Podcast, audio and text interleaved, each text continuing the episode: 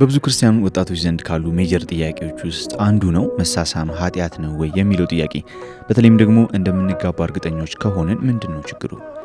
በድሮ ጊዜ የከንፈር ወዳጅ መያዝ የተለመደ ነገር ነበር። ፊልሞች ላይ ምናልባት አስተውላችሁ ከሆነ አንዲት ወጣት ሴት ወይም ልጃገረድ ሴት ከአንድ ጎረምሳ ጋር በነጠላ ተሸፍነው ሲሳሳሙ ያው አላየኋቸውም፣ ግን ተደብቆ የሚወያዩ አይመስለኝም። anyways ስለ ከንፈር ወዳጅነት የሆነ article ሳነብ አንድ የገረመኝ ነገር አንዲት የቦረና ሴት እስከ አምስት የሚደርሱ የከንፈር ወዳጆች ሊኖሯት ይችላል አለና የከንፈር ወዳጅነት ብዙ ጊዜ በትዳር አይቋጭም ይላል እና ከአሁኑ ከኛ ዘመን ጋር ተመሳሰለብኝ። boyfriend girlfriend ብለን kissing ን ከ before marriage exercise የምናደርግበት መንገድ ከድሮ የከንፈር ወዳጅነት ጋር ተመሳሰለብኝ እና ይህ የከንፈር ወዳጅነት ወይም የ kissing ከትዳር በፊት ቢደረግ ምንም ችግር የለውም የሚለው ሀሳብ በዚህ ዘመን ብዙ ቦታ ያገኘ ይመስላል። ግን kissing before marriage ትክክል ነው ወይ ተገቢ ነው ወይ? በዚህ ዙሪያ ከዶክተር ስዩም አንቶኒዮስ ጋር ተጨዋውተናል። ዶክተር ስዩም ባለፈው ሳምንት አብሮን እንደነበር ይታወሳል። ዛሬም እንግዳችን አድርገን ጋብዘነዋል። አብራችሁን ቆዩ።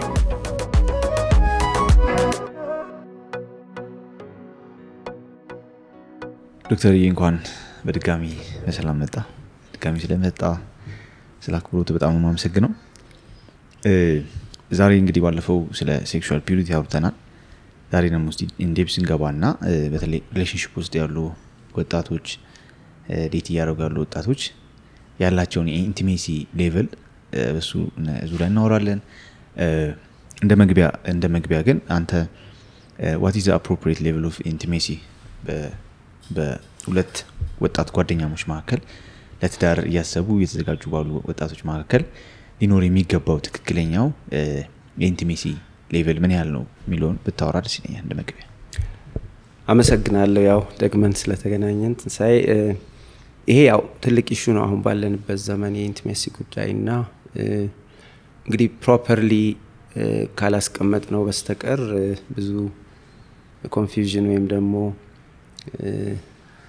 ችግር እንዳለበት የምናውቀው area ነው እና ያው ነገሩን ባጭር እና በግልጽ ለማስቀመጥ physical intimacy በ dating ወይ so-called relationship ውስጥ በፍጹም የሚፈቀድ የሚታሰብም ነገር አይደለም፣ መጽሐፍ ቅዱሳዊ መሰረትም ስለሌለው ማለት ነው እና አሁን አሁን ከዛ ጋር በተያያዘ የሚነሱ ብዙ ብዥታዎች አሉ። በተለይ እንደምንጋባ የምናውቅ ከሆነ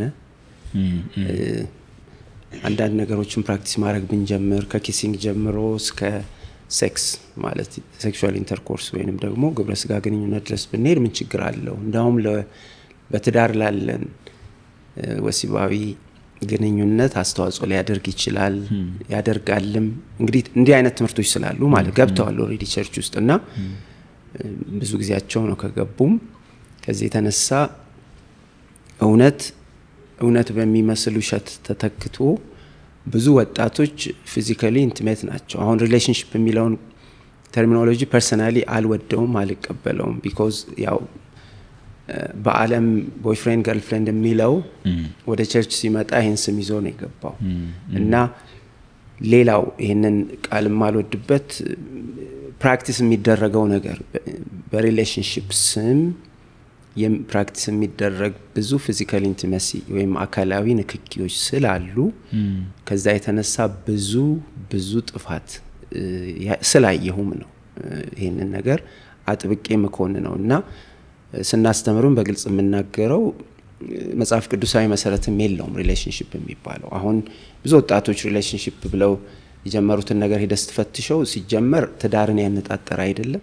ninety or plus percent ግብ የለውም። ዝም ብሎ ብቻ ላለመሆን ስለተዋደዱ አይቼ ስለወደድኳት የሆነ ነገሯ ደስ ስላለኝ በሚል መቆያ ነው።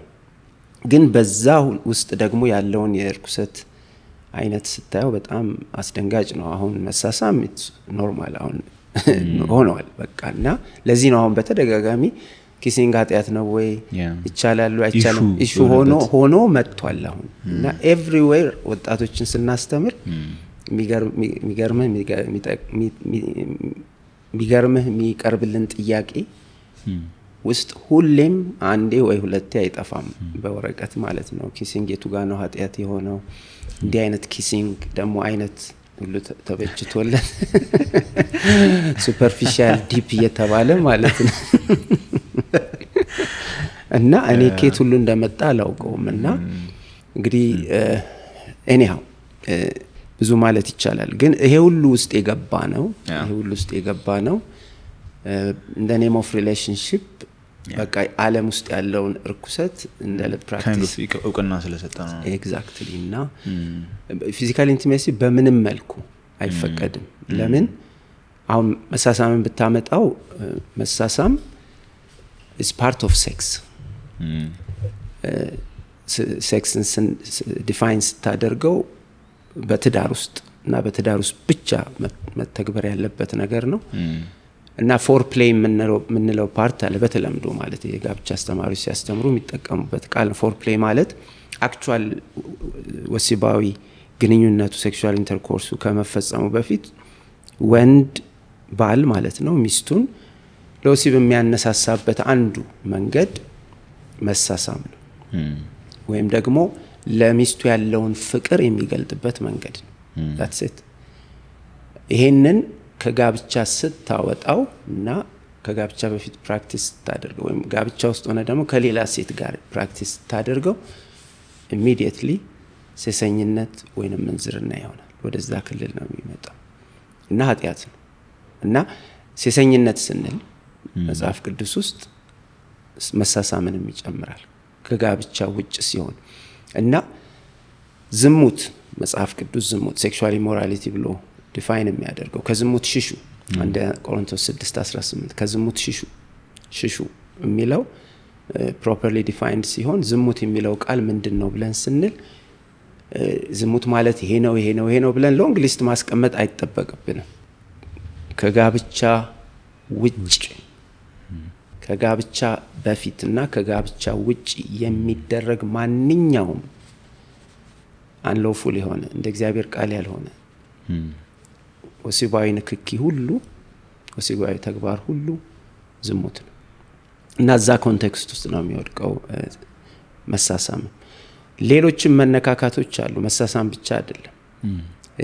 petting የሚባለው አልፎ የተለያዩ አካል ክፍሎችን መነካካት። እሱ ሁሉ አሁን commonly practiced እየሆነ ነው ወጣቶች መሀል አንዳንድ የምሰማቸው ነገሮች በጣም አስደን- አስደንጋጭ ናቸው። ማለት ሳይፈሩ ወጣቶች ክርስቲያን ወጣቶች እነዚያን ነገሮች ማድረግ ችግር አለው ወይ ብለው ሲጠይቁ ማለት ነው። እና እነዛ ሁሉ ዝሙት የሚባለው ክልል ውስጥ ነው የሚወድቁት። እና ይሄንን ኃጢአት ስለሚለው ብቻ አይደለም መጽሐፍ ቅዱስ። እነዚህ አይነት ልምምዶች የሚያመጧቸው ዘርፈ ብዙ መዘዞች መዘዞችም ስላሉ ጭምር ነው። ቢካውዝ በመሳሳም የተጀመረ ግንኙነት በአልጋ መጠናቀቁ አይቀርም። ብዙ በብዙ አጋጣሚ እና ያ ደግሞ ሄዶ የሚያመጣው ያልታቀደ እርግዝና አለ። እሱን ለመደበቅ ሲባል ደግሞ የሚፈጸም ውርጃ አለ። በዚህ ምክንያት የተጎዱ ስንት ስንት የት ይደርሳሉ የተባሉ ወጣት ሴቶች አሉ። አሁንም እንኳን በየቸርቹ ማለት ነው።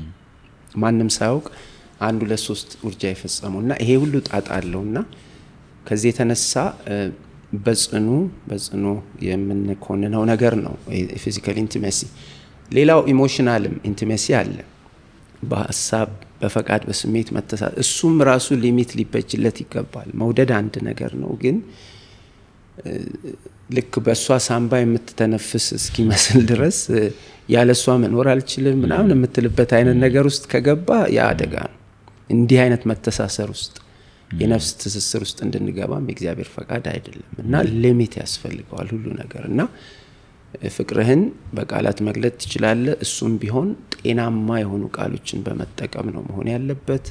ምክንያቱም ዝሙት necessarily አልጋ ላይ መተኛት ብቻ አይደለም በሀሳብም ያለ ንጽህናንም ይጨምራል።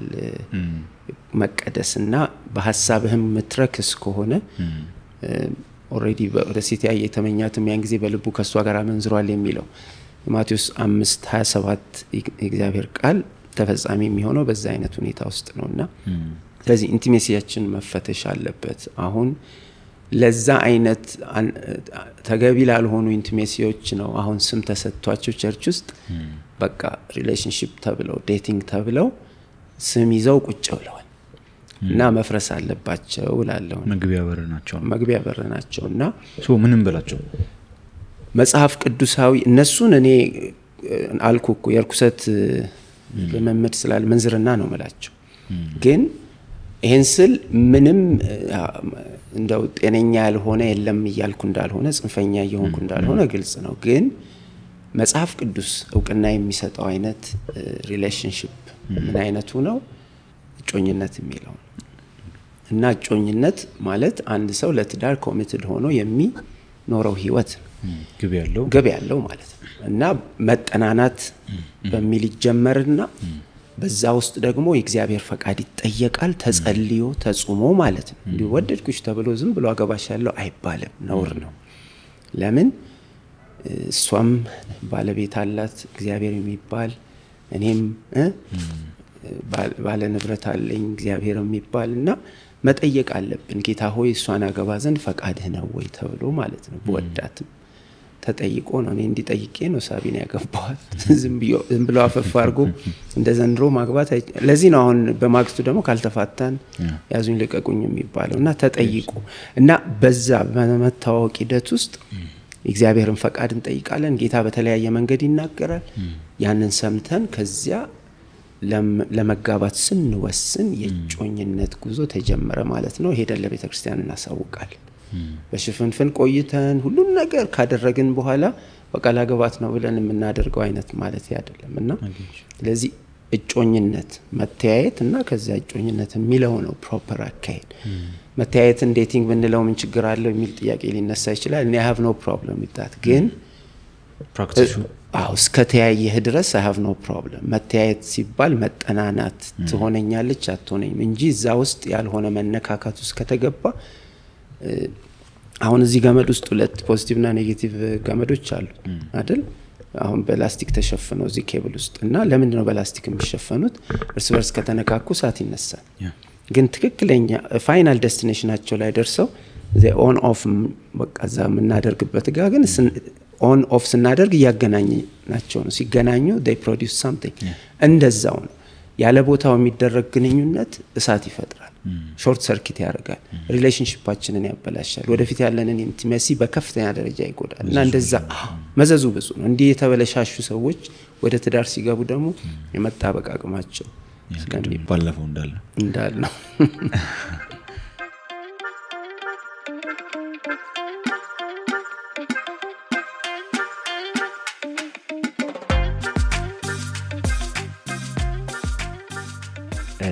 ቅድም ነካክታችኋል sex ንና kissing ን። አሁንም በደንብ ነክተዋል ግን ትልቅ issue ነው። አሁንም እኛ ጋር ስልጠና ስንሄድ ጥያቄ እንሰበስባለን እና ጥያቄዎቹ የሚነግሩ ነገር still issue እንደሆኑ እና በተለይ ወጣቱ ላይ issue ናቸው። ምክንያቱም ሚዲያው ብዙ ነገሩ እየሰበከ ያለው ነገር እሱ ስለሆነ ማለት ነው። እና አንድ በአንድ በደንብ እናስራቸው ደስ ይለኛል። መጀመሪያ ከሴክስ እንጀምር እና ከትዳር በፊት እንደምናገባው እርግጠኛ የሆነውን ሰው ሴክስ ብናደርግ ምን ችግር አለ? እንደምናገባው እርግጠኛ የሆነውን ሰው በቃ ከጫፍ የደረሰ ሊሆን ይችላል። ሴክስ ብናደርግ ምን ችግር አለ? already ትዳር ውስጥም ገብተን የምናደርገው ነገር ስለሆነ ማለት ነው። ለእንደዚህ አይነት ጥያቄ ወውጁሴ አንደኛ ያው ለሁሉ ነገር መለኪያችን absolute truth የምንለው እግዚአብሔር ቃል አለ። በዛ ስታንዳርድ ነው ሁሉን የምናየው። ማለት እንግዲህ ወደ ጌታ ከመጣንና በጌታ ከሆንን አማኝ ከሆንን ምንኖርለት ምንኖርበት ስታንዳርድ አለን። ምንኖርለት ምንኖርበትም ስታንዳርድ አለን። ያም ደግሞ የእግዚአብሔር ቃል ይባላል፣ የእግዚአብሔር ፈቃድ ይባላል እና በዛ ፈቃድ በዛ ቃል መሰረት ሲለካ እግዚአብሔር sex ን practice እንድናደርግ የፈቀደበት ቦታ ጋብቻና ጋብቻ ብቻ እንደሆነ clearly stated ነው። ለዚህ ብዙ ማስረጃዎች መስጠት ይቻላል በእግዚአብሔር ቃል ውስጥ አዳም ሚስቱን ሔዋንን አወቃት ይላል። ጸነሰች፣ በቃ ሚስቱን ሔዋንን እና ከዛ ነው የሚጀምረው። ወደ አዲስ ኪዳን ስንመጣ ደግሞ በጣም ብዙ ማስረጃዎች አሉ።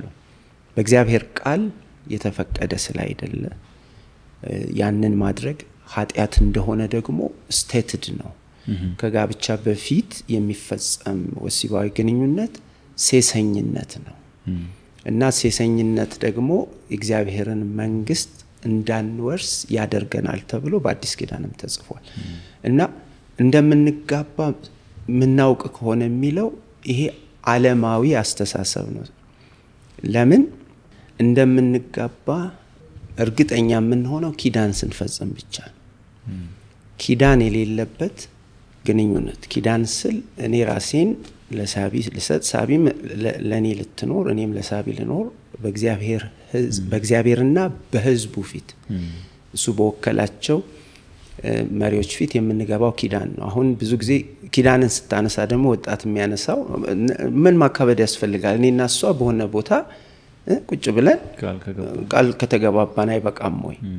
እና ሰርግ ብሎ ማካበድ፣ የ church ፕሮግራም ብሎ ወጪ ማውጣት ምናምን እሱ ውስጥ ግን practice እንዳየ ነው እንዲህ ብለው እንዲህ ብለው የገቡ እንደዛው ብለው በማግስቱ ሲወጡ ነው የምናየው። ለምን ብትለኝ በኪዳን ያልታሰረ ነገር so loose እና any time break ሊያደርግ ይችላል። ጋብቻ አይደለም ያለ ኪዳን ተጀምሮ በኪዳንም ተጀምሮ ብዙ ups and downs አሉ። ከውጭ ሆነህ እንደምታየው አይደለም ጋብቻ የተነጠፈ garden of roses ነው ምናምን የሚባል ነገር አይደለም፣ ወይም carpet of roses አይደለም። challenges አሉት እና በሂደት ነው እና ከውጭ ሲታይ ሴክሱ ብቻ ነው የሚታይ። ጋብቻ ሴክስ ብቻ አይደለም። in fact ወደ ትዳር ስትገባ sex is just one one little part። አብዛኛው is all about communication intimacy፣ በብዙ በነፍስ በአስተሳሰብ በፈቃድ በስሜት እና ዛት ሂውጅ እሱን ማሳደግ ማዳበር ለሌላ መኖር የሚባለው ነገር ይመጣል። commitment እና እዛ እዛ ጋር ብዙ challenge አለ እና ከዚህ የተነሳ ሴክስን ሰዎች እያዩ ይገቡና challenge ኡን ሳያዩ ጉድ ይሆናሉ። እና ለዚህ ነው መታሰር ያለበት በደንብ ጥብቅ ተደርጎ በኪዳን ማለት ነው።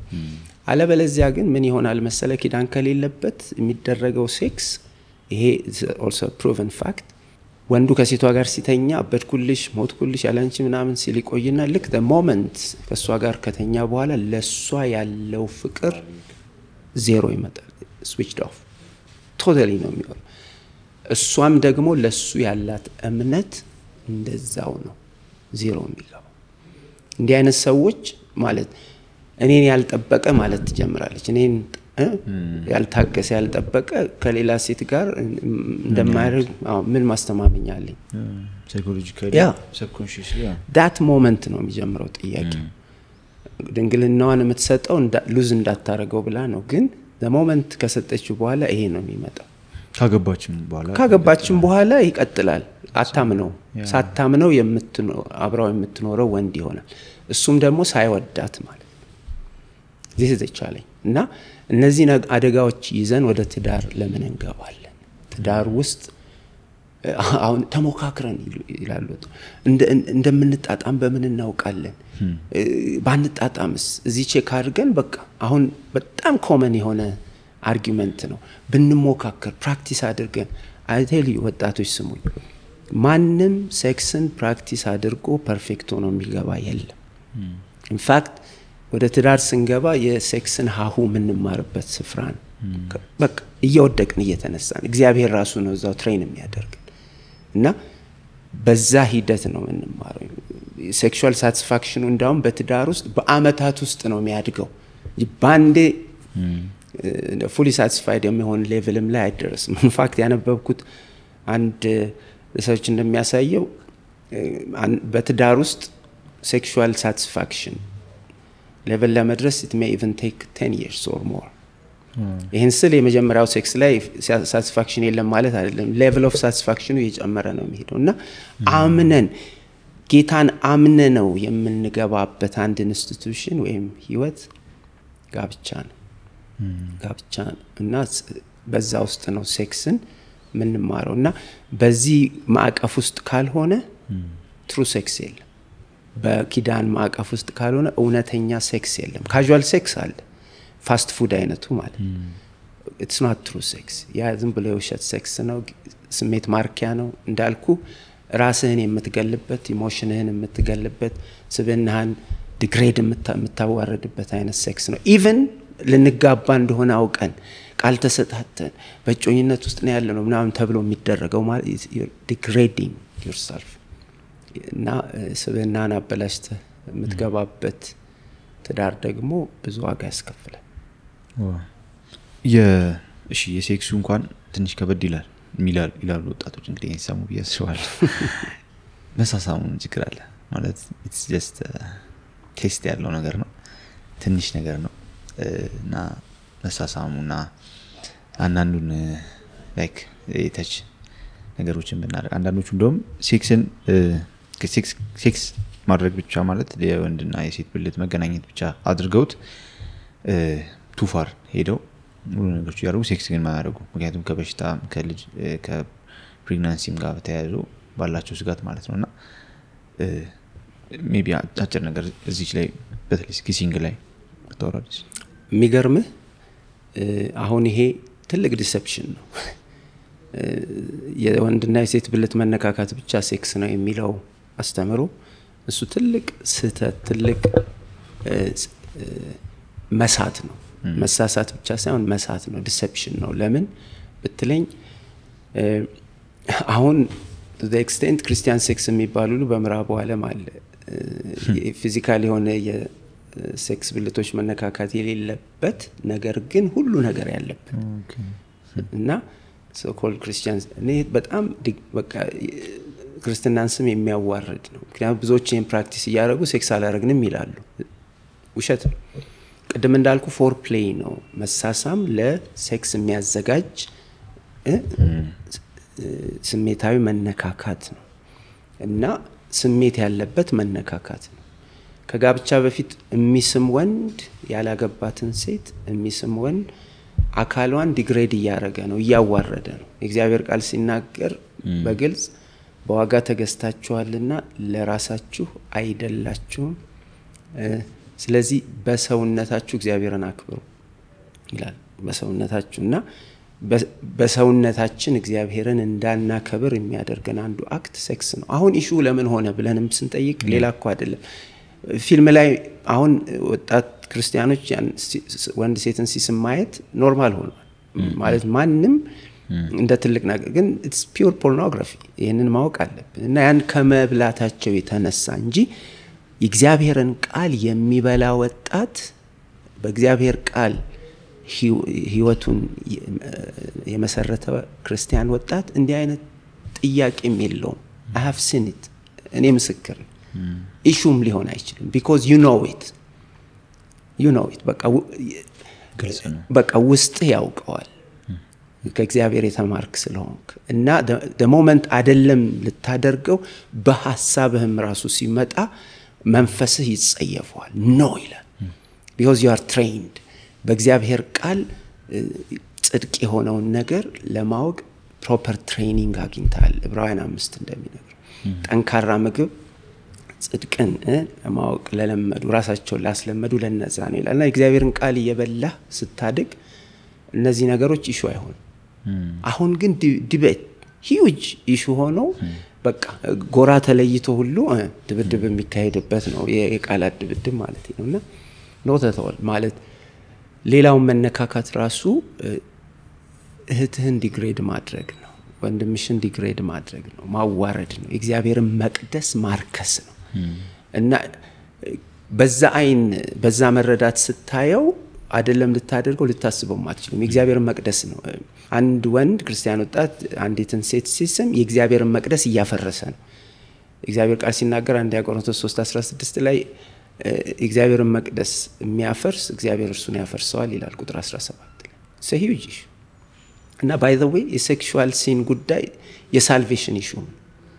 clearly በእግዚአብሔር ቃል ውስጥ የደህንነት ጉዳይ ከደህንነታችን ጋር direct related የሆነ ዓይንህ ቢያሰናክል ቁረጣት፣ አውጥተህ ጣለው። እጅ ብታሰናክል ቁረጣት። ስላታመንዝር ጌታ እያስተማረ ነው እና በዓይንህ አይተህ ስትመኝ physically ም ሊሆን ይችላል፣ በፊልምም ሊሆን ይችላል፣ በተለያየ መንገድ በ social media አይተህ ስትመኝ ደህንነትህን አደጋ ላይ እየጣልክ ነው። because ጌታ ምን አለ? ዓይንህን አውጥተህ ማየት ካላቆምክ ገሃነም ትገባለህ ነው ያለው። እኔ አይደለሁም ጌታ ኢየሱስ ነው ያለው። እና ይሄንን አንዳንዶች ሰበብ ፈጥረው ይሄ ለአይሁድ የተጻፈ ነው ምናምን እያሉ ሲያወነባብዱ አውቃለሁ። የተጻፈው ለእኛ ለክርስቲያኖች ነው እና ራሳችንን አናሞኝ don't be deceived የሚለው አንድ ቆሮንቶስ ስድስት ዘጠኝ ላይ ለዚህ ነው በትምህርት ነፋስ እየተገመገምን መሄድ የለብንም። አሁን በስጋ የምትሰራው ኃጢአት ችግር የለውም as long as መንፈስ እስከታተመ በጸጋ ድነሃል፣ ላለፈውም ተከፍሏል፣ አሁንም ለወደፊቱም። ስለዚህ መንፈስን የታተመው በስጋ ኃጢአት ብትሰራ okay ብለው የሚያስተምሩ እንሰማቸው ብዙ ትምህርቶች አሉ እና ከዛ የተነሳም ነው አሁን መሳሳም normal እየሆነ የመጣው መነካካት normal የሆነ የመጣው sex premarital sex ም ብዙ ቦታ እንዳውም እሱን ካላደረግ እንደ ፋራም የምትቆጠርበት ጊዜ ላይ ደርሰናል። ግን እንደ church circle ነው ምልህ እና የትልቅ downfall ነው።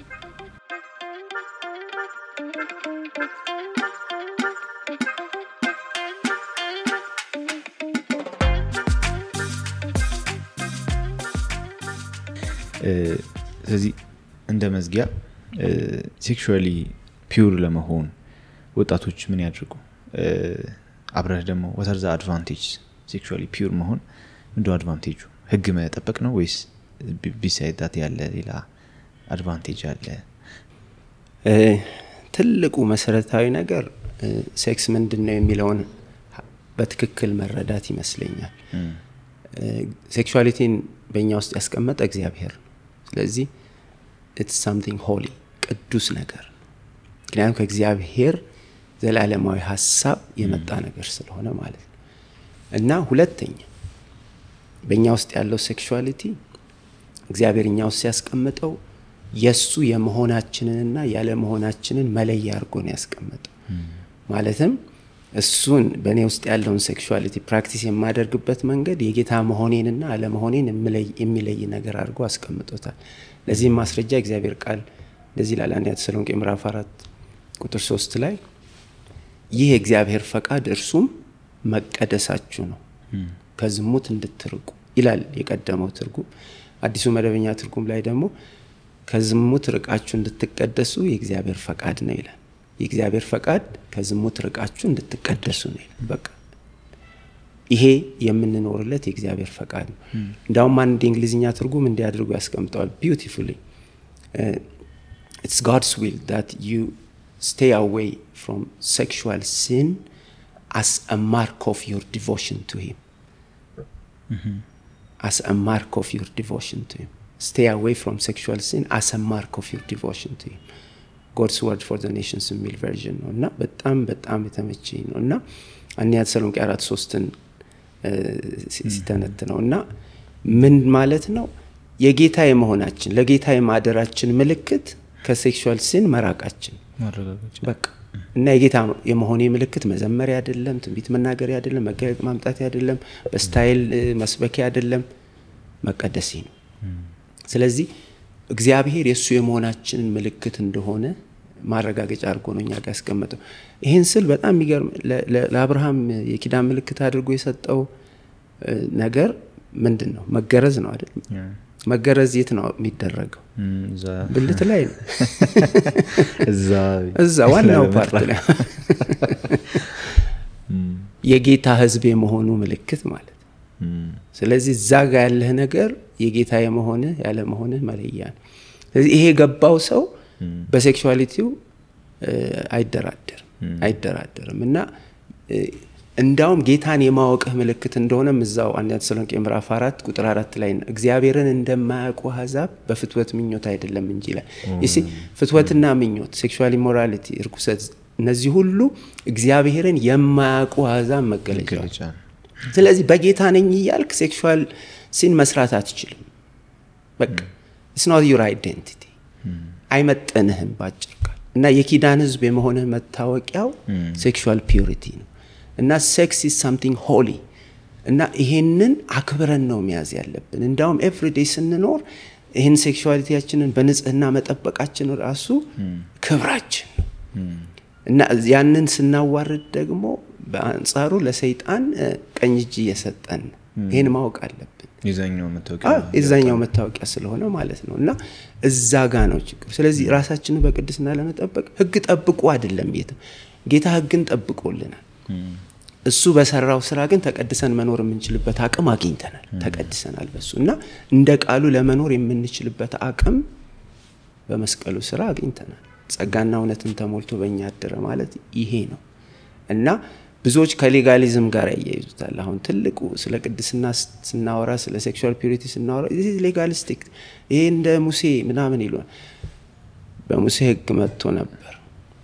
በክርስቶስ ግን ጸጋና እውነት። ጸጋና እውነት ምን ማለት ነው? እውነት ማለት ህግ ማለት ነው። ጸጋ ደግሞ ያንን ህግ መፈጸም የሚያስችል አቅም ችሎታ ነው እና ያ ነው በእኛ displayed መሆን ያለብን። ስለዚህ ለመቀደስ የእግዚአብሔርን ቃል ጠንቅቆ ማወቅ የእግዚአብሔርን እውነት ጠንቅቆ ማወቅ እንደ ቃሉም ለመኖር ከቃሉ ጋር መጣበቅ እና ቃሉን መብላት ቃሉን ማጥናት። ትውልዱ እንደምታየው መጽሐፍ ቅዱስን ጥሎ በነቢይ ቃል የሚኖር ትውልድ ነው ያለን። ያውም ከሰማ ቃሉን ማለት ነው። እንዲሆነን መቀደስ አንችልም። እንዲሆነን በጌታ ልንሆን አንችልም። ወደ ቃሉ መመለስ፣ እንደ ቃሉ ለመኖር ራሳችንን መስጠት፣ ዲሲፕሊን ማድረግ ራሱ ቃሉ የሚቀድስ ስለሆነ እና issue አይሆንም issue አይሆንም እና ወደ ቃሉ እንመለስ። በህብረትም ደግሞ ስንሆን ይሄንኑ ደግሞ magnify ማድረግ አለብን። ህብረታችንም አንዱ መታወቂያው sexual purity መሆን አለበት። የቅዱሳን ህብረት unfortunately fellow የሚባለው የ church ምናምን የሚባለው አሁን ስታየው በውስጡ ብዙ immorality አለ። tolerate ተደርጎም ደግሞ በቃ norm ተደርጎ እንትናና እንትና relationship ውስጥ ናቸው ምናምን እየተባለ ይሄ ህብረት አይደለም። ይሄ ህብረት አይደለም። እንዲህ አይነቱ ህብረት መፍረስ ነው ያለበት እንደገና በእግዚአብሔር ቃል መሰረት እና ህብረታችንም የፍቅር ህብረት በክርስቶስ የሆነ የፍቅር ህብረት ውስጥም ደግሞ ቅድስና should be an issue ሁሌ እና እንዴት ነህ? አይንህ ደህና ነው ወይ? ልብህ እንዴት ነው? እጅህ ሰሞኑን ደህና ሰነበተ ወይ ተብሎ መጠየቅ አለበት። ይሄ በሌለበት ሁኔታ እየተጠባበቅን ማለት ከእናንተ ምክንያቱም ዕብራውያን ሶስት ላይ ይህንን ነው የሚነግረን ከእናንተ ማንም እግዚአብሔርን የሚያስክድ ክፉና ጠማማ ልብ እንዳይኖረው ከእናንተ በእያንዳንዱ ቀን እርስ በርሳችሁ ተመካከሩ ይላል እና መፈታተሽም አለብን። ህብረታችን ዘምረን ምናምን የምንለይበት መሆን የለበት። ሰው ሁሉ ፌክ ማንነቱን የሚያሳይበት ሳይሆን እንዴት ነህ ብለን ተጠያይቀን የልብ ጤንነት ተፈትሾ የምንለያይበት ህብረት ነው። በእንዲህ ነው የምንጠበቀው። ምክንያቱም ዘመኑ እየከፋ እንጂ እየተሻለ አይመጣም። እና እንደ ማሳረጊያ አንድ ጥቅስ እንደው ከተፈቀደልኝ ባነት እንደዚህ ይላል። ማለት ጌታችን በቃ የኖረለትን የሞተለትን ነገር ጴጥሮስ ካን ኢማጅን ጴጥሮስ ያ በጣም እንደው በቃ ችኩል ከላባ የምንለው በእግዚአብሔር መንፈስ ማቹር አድርጎ ምዕራፍ አራት አንደኛ ጴጥሮስ ምዕራፍ አራት ቁጥር አንድ ላይ እንዲህ አለ፣ ክርስቶስም በስጋ ስለኛ መከራን ስለተቀበለ ከእንግዲህ ወዲህ በስጋ ልትኖሩ በቀረላችሁ ዘመን እንደ እግዚአብሔር ፈቃድ እንጂ እንደ ሰው ምኞት እንዳትኖሩ እናንተ ደግሞ ያን ሀሳብ እንደ ዕቃ ጦር አድርጋችሁ ያዙት። በስጋ መከራን የተቀበለ ኃጢአትን ትቷልና ይላል። ይሄ ራሱን የቻለ ትምህርት ሰፊ ትምህርት ተከታታይ የሚወጣው በጣም የታጨቀ ክፍል ነው። ግን በአጭሩ በቀረላችሁ ዘመን እንደ እግዚአብሔር ፈቃድ ማለትም የእግዚአብሔር ፈቃድ እርሱም መቀደሳችሁ ነው የሚለውን እያሰብን ማለት ነው እንጂ እንደ ሰው ምኞት ሰው ምኞት ማለት የስጋ ምኞት lustful በዛ እንዳትኖሩ ነው ክርስቶስ በስጋ መከራን የተቀበለው። በስጋ መከራን የተቀበለበት purpose መቀደሳችን sexual purity ያችን እና በፍትወት በምኞት እንዳንኖር ይህንን እንደ ዕቃ ጦር ልበሱት። ይህንን ሀሳብ ማለትም every time ይህንን አስቡ። በላይ ያለውን እሹ በታች ያለውን በምድር ያለውን አይደለም። ለምን ህይወታችሁ በክርስቶስ በእግዚአብሔር ተሰውሯል እና ህይወታችን ነው ክርስቶስ። ያንን ህይወት ነው download እያደረግን porn ሳይሆን porn download እያደረግን ሳይሆን ያንን የክርስቶስን ህይወት በቃሉ download እያደረግን መኖር ነው የመቀደስ ምስጢሩ። thank you so much በጣም powerful message። ያው እናንተ በራሳችሁ የምታመጡት ነገር አይደለም እያልከን ነው፣ የእናንተም ችሎታም አይደለም እያልከን ነው። ስለዚህ በዚህ powerful በሆነ tool በዚህ መጽሐፍ ቅዱስ ውስጥ ይህንን ጉልበት ማግኘት እንደሚቻል ነግረናል ና thank so much እንግዲህ ወጣቶችም ደግሜም ዛሬ ማስታወስ ፈልጋለሁ መጽሐፍ ቅዱስ ውስጥ እንድ- እንድ- እንደበቅ አሜን። እ፣ እንዘፍዘፍ። እንዘፍዘፍ እንሟሟ። yeah እና thank you በጣም ነው የማመሰግነው ዶክተር ስዩም። ድጋሚ እርግጠኝነት እንደምንገናኝ ተስፋ አደርጋለሁ። እግዚአብሔር ይስጥልኝ። ጌታ ይባርካችሁ በርቱ ውድ አድማጮቻችን ስለተከታተላችሁን እጅግ እጅግ አድርገን እናመሰግናለን። ዛሬ አንድ አዲስ ነገር ልነግራችሁ ፈልጋለሁ እስከ ዛሬ ጥያቄዎቻችሁንና አስተያየቶቻችሁን በተለያየ መንገድ ስንቀበል እንደቆየን ይታወሳል። አሁን ደግሞ የበለጠ ቀላል መንገድ አዘጋጅተናል። coach bot ይባላል። link ኡን ከስር ታገኙታላችሁ። ይህ bot ምንድነው የሚያደርገው? የእናንተ ማንኛውም ጥያቄዎች ለአማካሪዎች ማቀበል ነው ስራው። ከዛ በኋላ በግል ከአማካሪዎቹ ጋር መነጋገር እንድትችሉ ያስችላል አይደለም እኔ በአካል ነው አማካሪዎች ማግኘት እንፈልገው ካላችሁ ደግሞ እዛው ላይ ጻፉልን። ሳምንት በሌላ topic እንመለሳለን። እስከ ሳምንት ሰላም